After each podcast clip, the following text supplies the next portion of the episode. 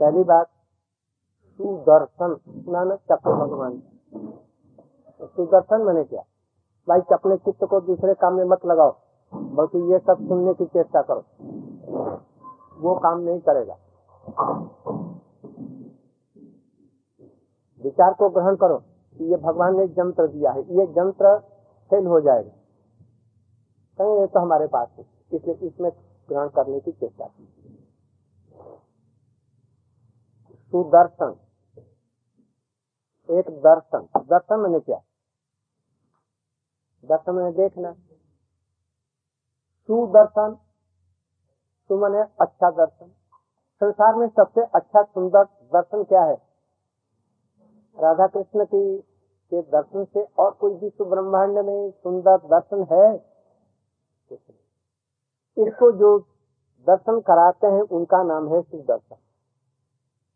आ रहा है समझ में सुदर्शन जो कराते हैं। संसार में आसक्ति ये अंधकार है। जो संसार में आसक्त होकर के संसार का दर्शन करते हैं, ये अपने हैं, ये दूसरे हैं, ये शत्रु हैं, ये मित्र हैं, ये हमारे परिवार के हैं। शरीर को मानकर। आत्मा को तो देखते नहीं। इसको मान करके उसमें आसक्त होते हैं। जैसे मधु में मधुमक्खी आसक्त होकर के अपने प्राणों को गवा देती है। हमने सुना है, जंगल में बड़े बड़े शिकारी लोग मंच पेड़ों पर चढ़ करके बहुत ऊँचे, यहाँ पर सिंह बाघ रहते हैं, मंच पर चढ़ जाते हैं। लोहे के गोले को गर्म कर देते हैं और वहाँ पर रखते हैं गर्म करके किसी तरह से। और बाघ उनको देख करके उनको मारने के लिए वहाँ पर आता है। ऊपर से वो रोटी का टुकड़ा या कुछ लाल लाल फल फेंकते हैं। इसके बाद में जब वो दो एक बार ऐसा लुकता है तो तब तक गोला फेंक देते हैं। आग का वो ऐसे मुख में लेते ही बस समाप्त जीवा की लालसा ऐसे ही हमारा ये संसार है, ऐसे समझे। तो ये अंधकार है। सुदर्शन, इस अंधकार को दूर कर भगवान का जो दर्शन कराते हैं, इसका नाम है सुदर्शन। ये भगवान के हाथों में रहता है। अर्थात तो ये जो भक्ति रूपी जो सुदर्शन है, ये भगवान की कृपा है।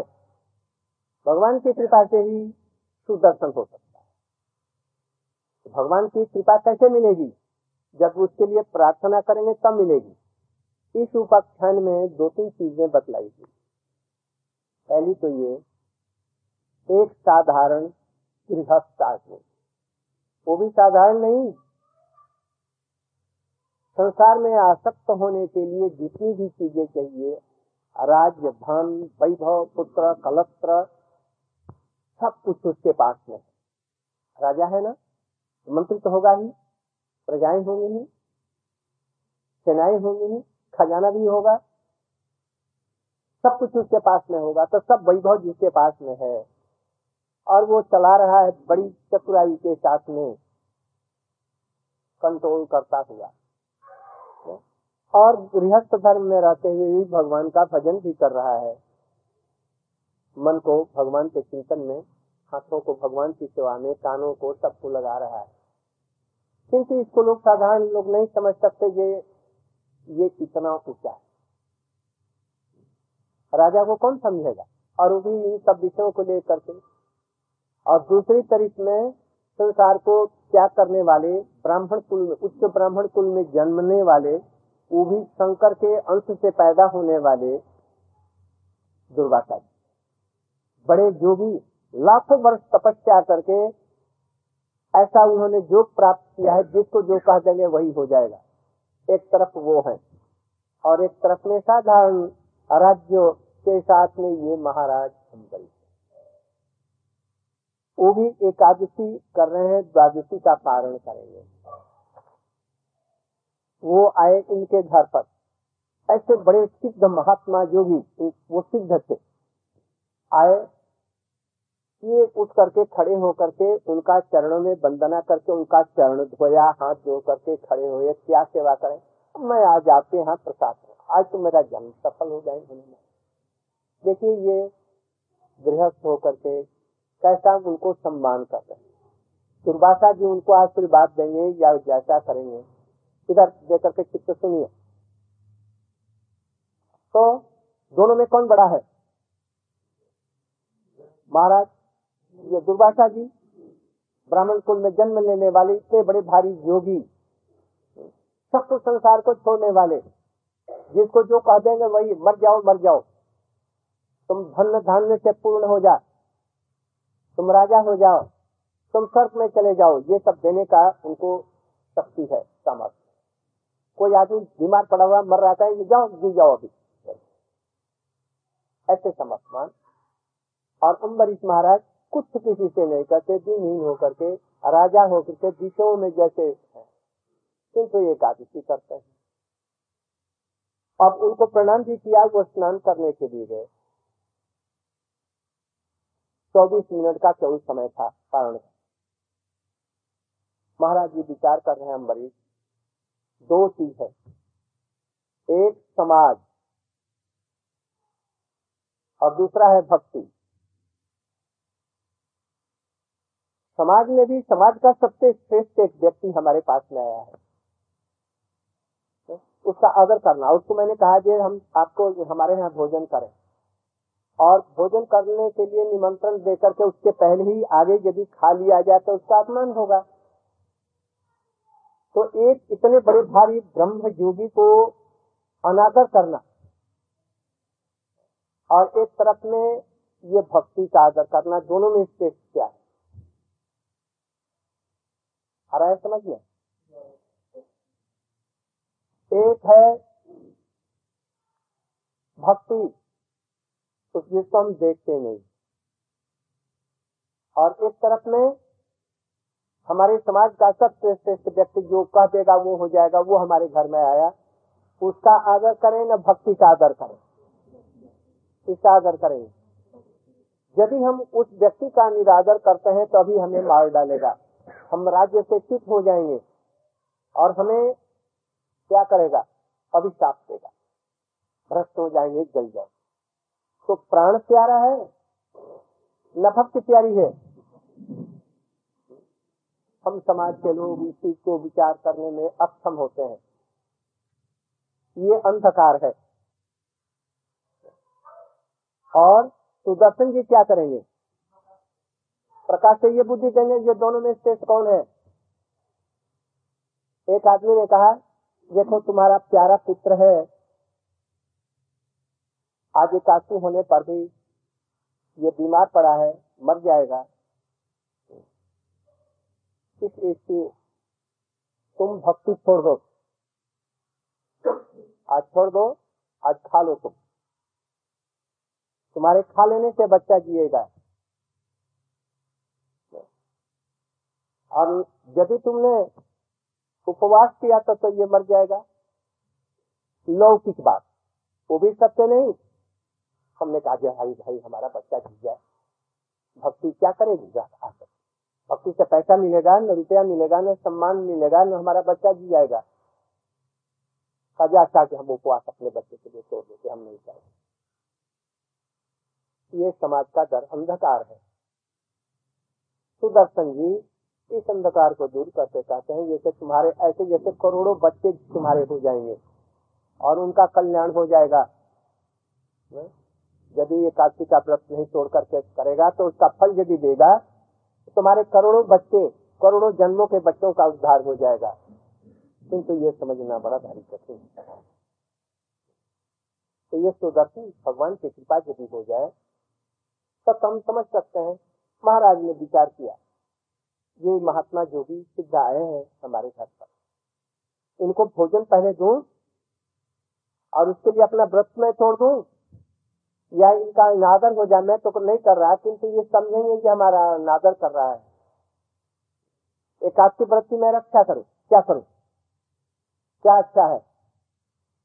एकादशी व्रत करने से हमारा भी कल्याण होगा, ये दुर्भाषा का भी कल्याण होगा और विश्व का कल्याण होगा।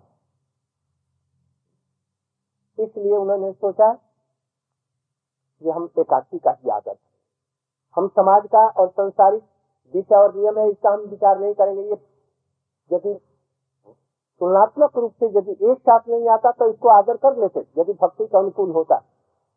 किंतु यहाँ तो भक्ति का ये विपरीत इसलिए हम इसलिए हाथ जोड़ करके भगवान को प्रणाम किया। और एकादशी के दिन यदि कोई फल, मूल, कंद लेकर के उपवास करता है तो दूसरे दिन वो भगवान का अर्पित जो जल है चरणामृत, उसको पीने से ही उसका व्रत खुल जाता है। उसके पास। आज जो लोग एकादशी में कुछ खा लेते हैं, उनके लिए क्या है? उनके लिए अन्न ग्रहण करना ज़रूरी है। तब वो व्रत उठेगा। आज जो निर्जला है, उनके लिए ठाकुर जी को स्नान करा करके चरणामृत ले लेने से तुलसी के साथ में। उसी से ही पाए। उन्होंने निर्जला की थी। इसलिए सोचा, एकादशी के दिन हमने निर्जला किया है। इसलिए आज हम चरणामृत ले लेने से हमारा पारण हुआ भी और नहीं भी हुआ। पानी से व्रत नहीं टूटता अन्न लेने से होता तो अन्न तो हमने लिया नहीं, पानी दे दिया। उनका व्रत भी टूट गया और उनका निरादर भी नहीं हुआ। किंतु उन्होंने समझा नहीं उन्होंने अपनी पूरी शक्ति लगा करके उनको अभी संपाद कर दिया और बोले से जाओ, इसको जला दो। महाराज परीक्षित तो ये। अमृत महाराज मृत्यु से नहीं डरते हैं। डरते हैं किस चीज़ से?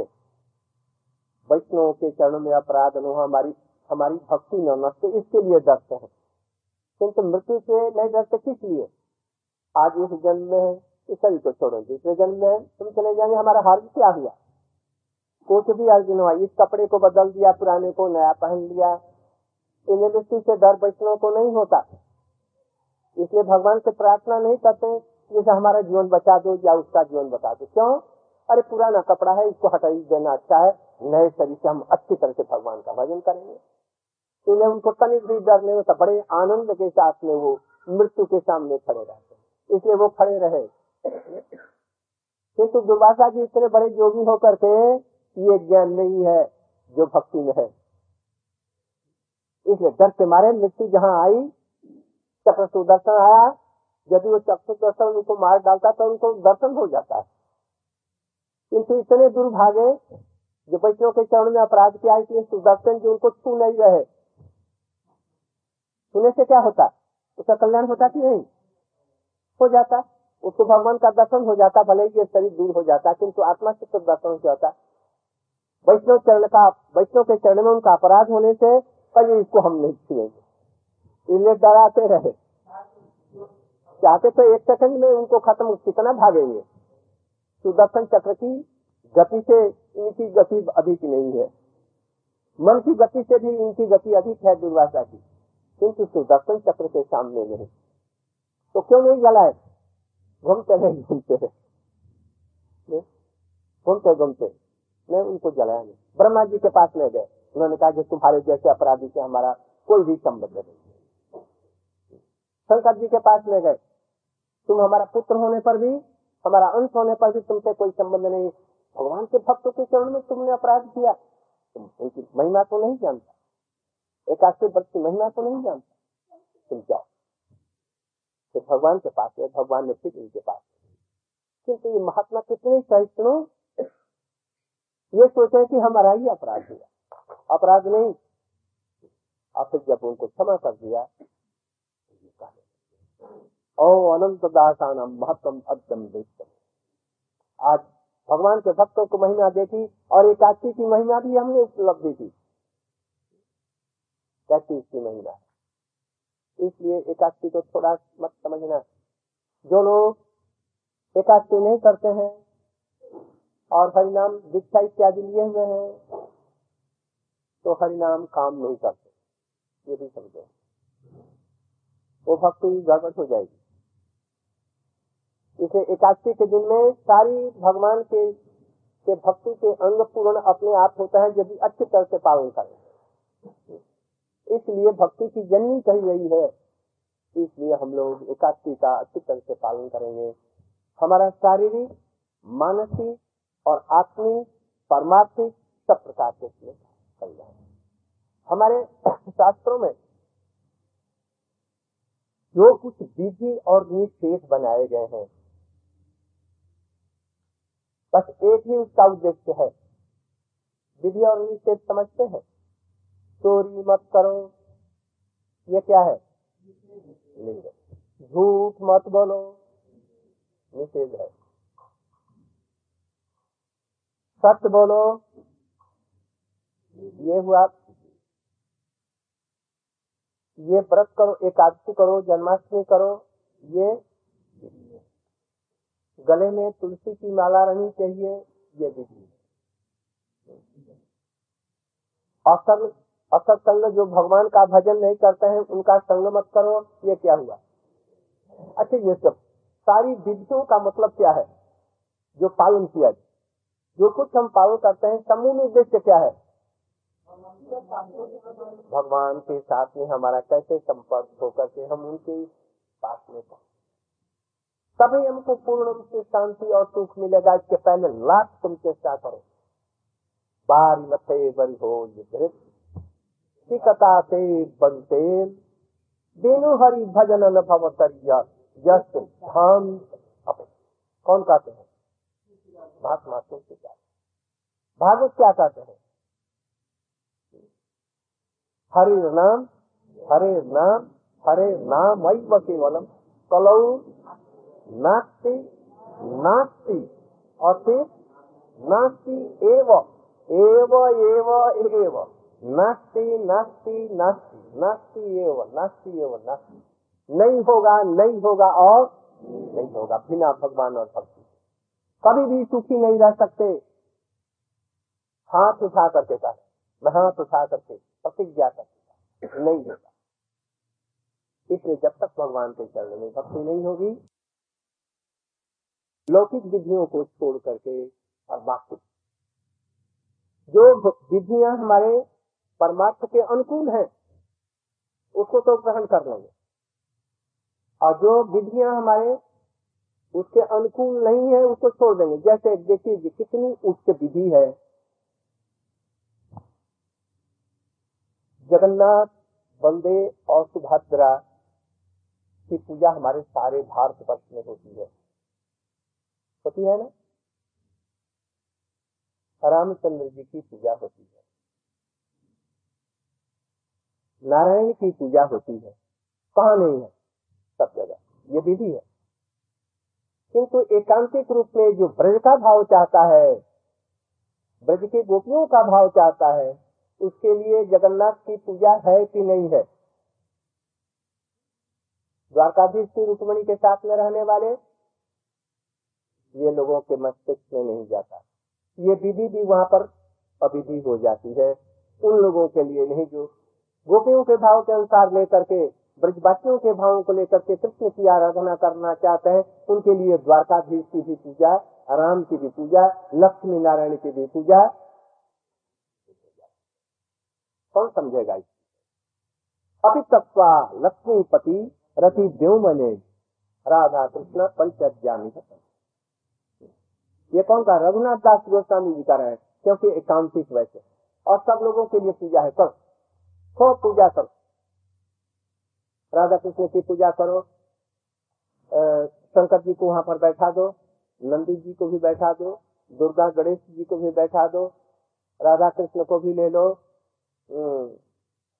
कृष्ण और बलदेव जी को भी बैठा दो, जगन्नाथ, बलदेव, सुभद्रा जी को बैठा लो, कार्तिकेय जी को बैठा दो शनिचर को भी बैठा दो, मंगल को भी बैठा दो, हनुमान जी को भी बैठा दो सबकी पूजा करो। लाख जन्म तक करते रहो। इस पूजा से कुछ नहीं होगा। एक निष्ठ हो करके बढ़ो। जैसे बजरंग जी किसकी पूजा करते हैं? एकांतिक राजा। उनके लिए वही वही सबसे बड़ा। तो उनको वहाँ श्रुतियाँ श्रुतियाँ मैंने क्या? वेद। वेदों ने गोपियों का रूप धारण करने के लिए और कृष्ण की सेवा करने के लिए लाखों कोटि वर्ष तपस्या की। वेद को ये वेद है इसकी अधिष्ठा त्रिवेदिया होती है अक्षर नहीं है केवल।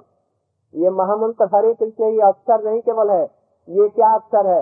अक्षर ब्रह्म। है अर्थात भगवान का अक्षरी स्वरूप। शाब्दिक।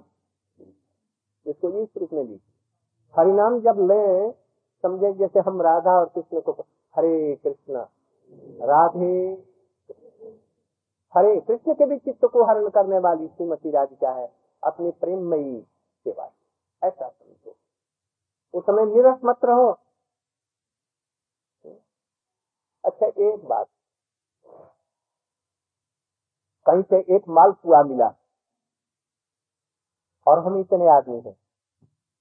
तो हम अकेले गपा गप खा लें। सब लोगों को देखते हुए देख रहे हैं और मैं खा लें।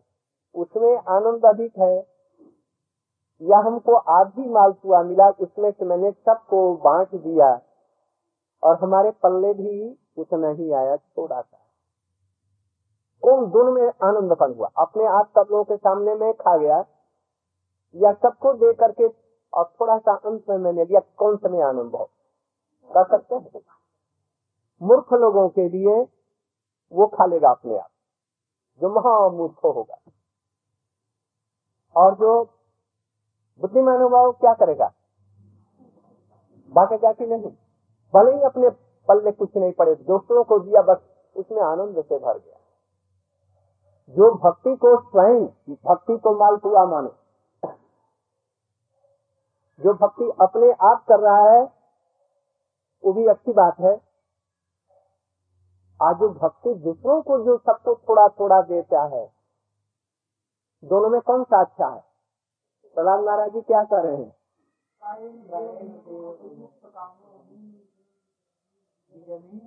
तो दो बातें हैं। एक मालपुआ को दूसरे सबको बांट करके, या मिठाई या कोई सी चीज़ है, मैया सबको दे देती है, अपने नहीं लेती। है ना? सबको दे देगी। अभी भी दे दो तो अपने अंचल में बाँध ली, घर में जाएगी, बच्चों को सबको, जा जा, सबको बांटे। ऐसे हमारा भी स्वभाव होना चाहिए। यदि हमने भक्ति है तो सबको थोड़ी थोड़ी देने की चेष्टा कर। ये भी सतत बांट दिया भक्ति तो हमारे जिम्मे का रही। हमारे जिम्मे में वो पूर्ण भक्ति रही। संसार में जितनी भी चीज़ें हैं उसको बांटो। मालपुआ रुपया, वैभव, सब कुछ बांट दो। तो वो बढ़ जाएगा, अपने जिम्मे नहीं पड़ेगा। और भक्ति को जितना ही अधिक दो तो क्या क्या होगा? भक्ति अखंड रूप से और बढ़ती चली जाएगी देने पर भी। इसलिए इसको देने में कातरता नहीं होनी चाहिए। ऐसा व्यवहार होना चाहिए। इस रूप में चलना चाहिए, जो उसको भी कुछ भक्ति हमारे पास जो आए, ऐसे प्रेम के साथ में व्यवहार करें। इस व्यक्ति को भी भक्ति हो जाए, उसको भी, इसकी भी विचारधारा भगवान के तरफ़ आ जाए। ऐसा नम्र, कोमल, मीठा, मधुर व्यवहार करें। भगवान की कथाओं को सुनाओ। उसका संस्कार डाल। एक प्राचीन संस्कार होता है। एक एक आधुनिक संस्कार। प्राचीन संस्कार से हमारी रुचि जन्म से ही धर्म है। किसी किसी को जन्म से इधर से रुचि महात्मा लोग क्या करते हैं? जिसकी पहले से संस्कार और रुचि है, उनकी रुचि को बढ़ा करके और आगे बढ़ा लिया आज जिनको एकदम है ही नहीं, उसको क्या करेंगे ये? उनके घर में जाएँगे। वो मना करेगा कभी तो इधर से उधर से जाएँगे। एक ऐसे ही संत थे। वो लोगों के घर पर जाकर के उनको कुछ संस्कार नए डालने की चेष्टा कर रहे और जाकर के नहीं सुनने पर भी, हरे कृष्णा, हरे कृष्ण। देखो हो हल्ला करते हुए आया? और गाली गलोज बकने लगा। एक बुढ़िया थी। वो साधु संत को रोज मना करते हमारे घर में मत आना। है और वो क्या करते? वो ज़रूर उनके घर पर जाते। एक दिन बुढ़िया के घर में ये जब गए तो बुढ़िया अत्यंत बिगड़ गई। इधर देखे इधर। बुढ़ी अत्यंत बिगड़ी और वो घर लिप रही थी और उस पोतने से, पोतना जानते हैं? आजकल तो पोतना है ही नहीं।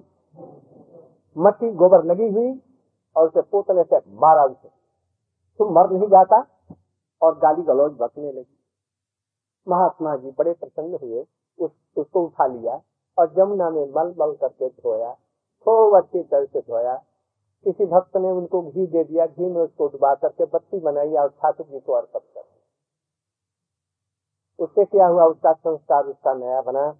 अब दूसरे दिन गया तो वो बुढ़िया बड़ी रोने लगी हमने बहुत गलती की। उसका दिमाग ही बदल गया। इसलिए दूसरों को संस्कार डालने में बहुत कष्ट होता है। अपमान सहना पड़ता है। किंतु साधु लोग ऐसा करते हैं। इसलिए हमारे समीप में, हमारे परिवेश में जो लोग हैं, हमारी भक्ति और इससे बढ़ेगी। यदि हम दूसरों को भी संस्कार देंगे तो भगवान देखेंगे, गुरु देखेगा, ओ, ये सबको तो ये संस्कार डाल रहा है।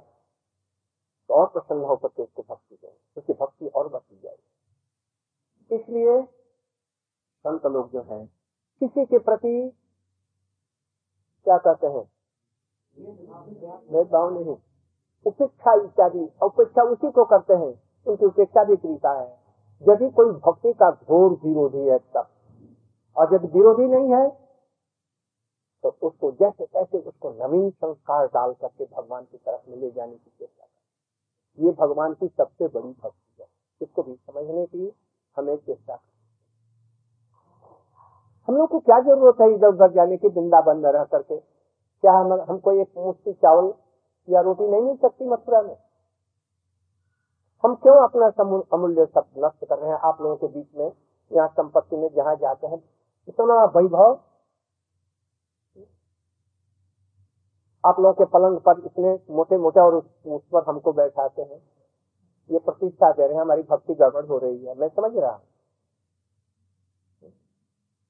तभी किस लिए? ये हलाहल बीज पान कर रहा इसको समझिए। किस लिए?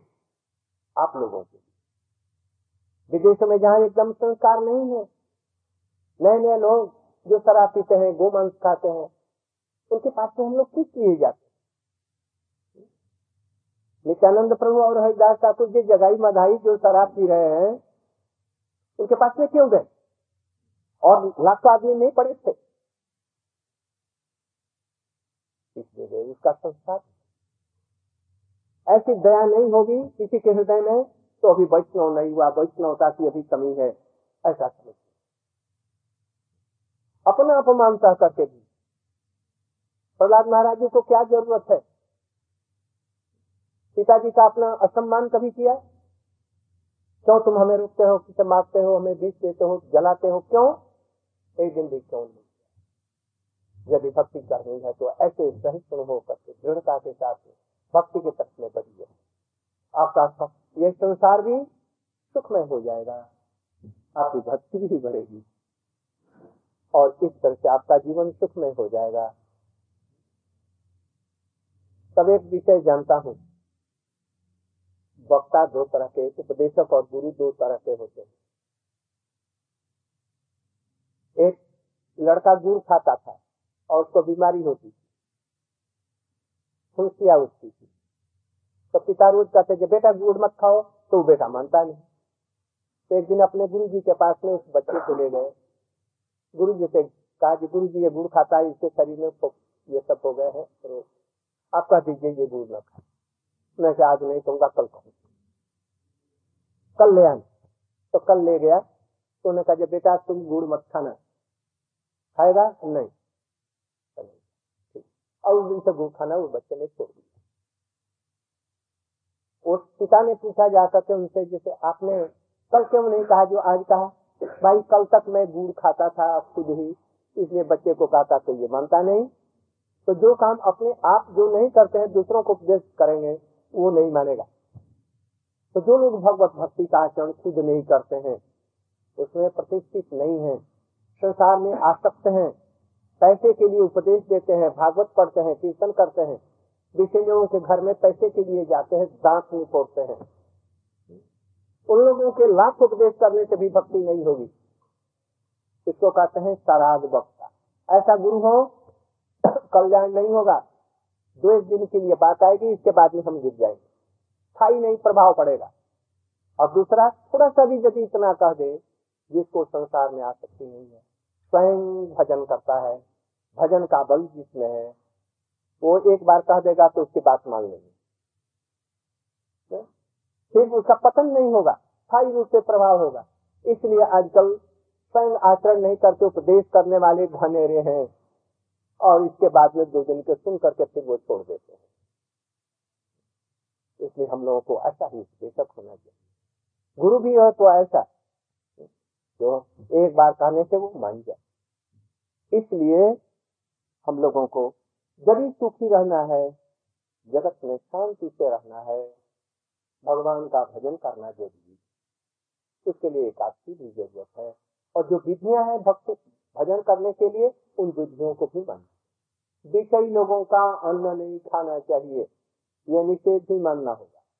जो भजन नहीं करते हैं, उनका संग अधिक नहीं, अपना संग यदि दृढ़ है तो दो, उसको भी कुएँ से निकाल तब तक ठीक है। नहीं तो तुम भी उसको निकालने जाकर के कुएँ में गिर जाओ। ऐसा संग देने की ज़रूरत है। इस तरह से हम भजन करें तो आज यही तक रहे। आप लोग इसी तरह से भजन करें और सुखी रहें।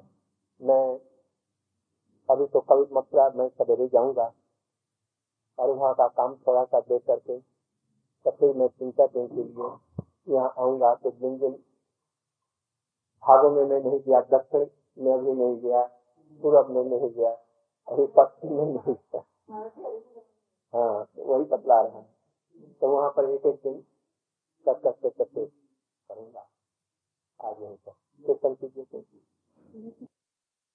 करके पर्दे में रखना चाहिए।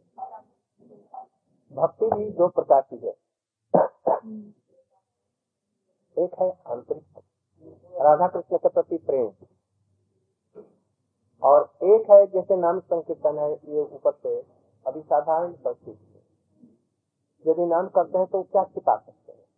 हरे कृष्ण तो कहना ही चाहिए। वो यदि छिपा करके न कर सकते, चलते हुए यदि पशु, पक्षी की पतंग पात भी ये सब सुने तो ठीक है। उनका भी कल्याण हो जाए। ये तो छिपाने की कोई ज़रूरत नहीं। किंतु आपको हृदय में जो कृष्ण के प्रति जो प्रेम है, ये मत दिखलाओ कि मैं बहुत बड़ा भारी भक्त गया, हमको कृष्ण लोग को देखते ही आँखों में आँसू आ गए। लोगों को देख करके तो फिर नाचने लगे। और जब कोई नहीं है तो कीर्तन कीर्तन भी नहीं होता। माला भी उतार करके हाथ से निकाल देते हैं। जैसे अभी लोग, अधिक आदमी है, हरे कृष्ण हरे कृष्ण कृष्ण कृष्ण। और जब आदमी नहीं रहे तो क्या किया? ये तो गड़बड़ है। बल्कि इसको तो छिपा करके करना अच्छा है। अपने भक्ति को प्रकाश नहीं करना चाहिए, नहीं तो कपूर की भांति उड़ जाएगी, प्रतिष्ठा में बिगड़ जाएगी। और भक्त लोग इसीलिए दिखला करके अपने प्रेममयी भक्ति को प्रकाश नहीं कर छिपा किंतु जो हरिनाम है, इसको क्या छिपाएँगे? अब तिलक करना है, इसको क्या छिपाएँगे? गले में माला है, इसको कैसे छिपाएँगे? तो सब गले में माला ना दे, तिलक ना करते तो ये भक्ति ही नष्ट हो जाएगी। इसके लिए ज़रूरी है। यदि एक कहीं भी गवर्नमेंट पे नौकरी करता है पोस्ट ऑफ़िस में या पुलिस में या मिलिट्री में यदि काम करता है तो ऊपर से नीचे तक उसके लिए जो ड्रेस होते हैं मिलिट्री का ग्रहण करना पड़ता चाहे वो पच्चीस हज़ार रुपया महीना पा रहा हो, चाहे वो आजकल तो दो तीन हज़ार रुपए से सिपाही एक है। यदि वो पहनता है, पहनेगा कि नहीं पहनेगा? नहीं पहनेगा, पैसा नहीं मिलेगा, नौकरी चली जाएगी। तो भगवान को भजन करने के लिए जो विधियाँ हैं, जो कि इसके लिए उन्नतदायक है ये गले में तुलसी माला नहीं पहनेंगे, तिलक नहीं करेंगे तो कैसे होगा? अच्छा उनको जो खाकी, जो कपड़े जो दिए जाते हैं मिलिट्री वालों को क्यों? युद्ध करना होता है। जंगलों में युद्ध करते हैं। उसमें उनको छिपने में उससे मदद मिलती है। अपने को पहचान होता है जो अपने ऊपर में कोई अपना ही विमान आक्रमण न कर दे। अपना अपना ड्रेस एक होता है। इसलिए उपयोगी होता है उस विषय में। इसलिए ग्रहण करते हैं। तो भक्ति करने में जो ड्रेस जो चीज़ें हैं, तिलक है, ये माला है, और जो चीज़ें हैं, ये सब सहायक है, इसलिए उसको हम ग्रहण करते एक अमेरिका के, अमेरिका में या इंग्लैंड में, हॉलैंड में देखा है, आवारे कुत्ते नहीं है, उसे मार डालेंगे। बंदूक से साथ ही साथ मारेंगे या पीस देंगे। किंतु बेल्ट जिसके किसे उसको कोई नहीं छू सकता। यदि कोई मार दे तो क्या करेगा? जुर्माना मैंने वो कोर्ट में साथ साथ केस करेगा, उसको हज़ारों पच्चीस तीस लाख रुपए उसके ऊपर में जुर्माने हो जाएँगे, उस बेल्ट वाले को मारेगा। तो ये बेल्ट भगवान का है। इसको समझो। इसका मतलब हुआ कि हम भगवान के कुत्ते हैं, भगवान के प्यारे हैं, इसलिए इस चीज़ों को ग्रहण करना चाहिए, इसमें लज्जा नहीं होनी चाहिए। कुत्ते को बेल्ट देने में, अरे टाई बांधने में लज्जा नहीं आती है तुमको? धिकार है दूसरों का। ये टाई पहन रहा है। और ये तुलसी का माला इतना पवित्र, जो सुने से भी अधिक कीमती है और शक्तिदायक है, इसको पहनने में कीजिए लज्जा इसलिए इन सब चीज़ों को विचार करते हुए अपनी भक्ति को, प्रेममयी भक्ति को छिपा करके रखो। और ये साधारण जो नाम इत्यादि है, तिलक है, इसे डरो मत समाज से। समाज से डरने की ज़रूरत। समाज सारा यदि इस प्रकार का हो जाए सत्य व्यवहार करें तो तो हम समझते कि जेल की भी ज़रूरत नहीं होगी, पुलिस की भी ज़रूरत नहीं होगी यदि भगवान से हम करें। हम भगवान से नहीं कर रहे हैं, इसलिए पुलिस की ज़रूरत होगी, तभी पुलिस क्या करेगा? रूल और रेगुलेशन से हम ये जितने अपराध हो रहे हैं, हम इसको बंद कर देंगे। या ऐसा कभी संभव पर नहीं हो सकता। वाजपेयी के हज़ार वाजपेयी भी आ जाए। यदि लोग धर्म का पालन थोड़ा थोड़ा करना लग जाए अपने सब पद पर चले, अपने आप ये सब चीज़ों का समझ हो जाएगा। इसलिए आप लोग इसी रूप में भक्ति करें। लो कर कीर्तन करते कहिए।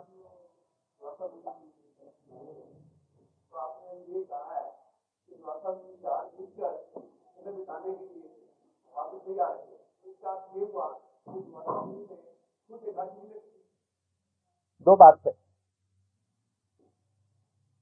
दो प्रकार से शास्त्रों में उनका विचार किया गया। दुर्वासा ऋषि शंकर के अवतार हैं। उनको सब पता है। किंतु जगत में किसी चीज़ को प्रतिष्ठित करने के लिए, विपरीत भाव से आने से लोगों को समझ में आती है कि देखो, जो दुबासा जैसे इतने बड़े व्यक्ति एकाशी नहीं करते थे और ऐसा होता था, इसलिए इनकी ऐसी दुर्गति हुई। किंतु दुर्वासा जी एकादशी भी करते थे वो तो चाहे तो लाख वर्ष तक कुछ खाए ही नहीं उनका तो जीवन ही भर एकादशी है। किंतु जगत की शिक्षा के लिए ऐसा और दूसरी तरफ़ में साधारण रूप में उनको केवल जो भी मान लीजिए तो ये इससे पता चलता है दुर्वासा जैसे जो भी, भक्ति के सामने नहीं बहुत सी शिक्षाएँ इसमें है। इनको बामन देव को तीन पग भूमि की क्या आवश्यकता थी? और उनको मांगने की ज़रूरत है बलि महाराज जी से। मांगने की ज़रूरत थी उनको। वो क्या करते? किंतु किस लिए उन्होंने मांगा? जगत को शिक्षा देने की। बहुत सी शिक्षाएँ हैं, समय पर इसका उत्तर दें लो, एक कीर्तन कीजिए, इसके बाद व्यास।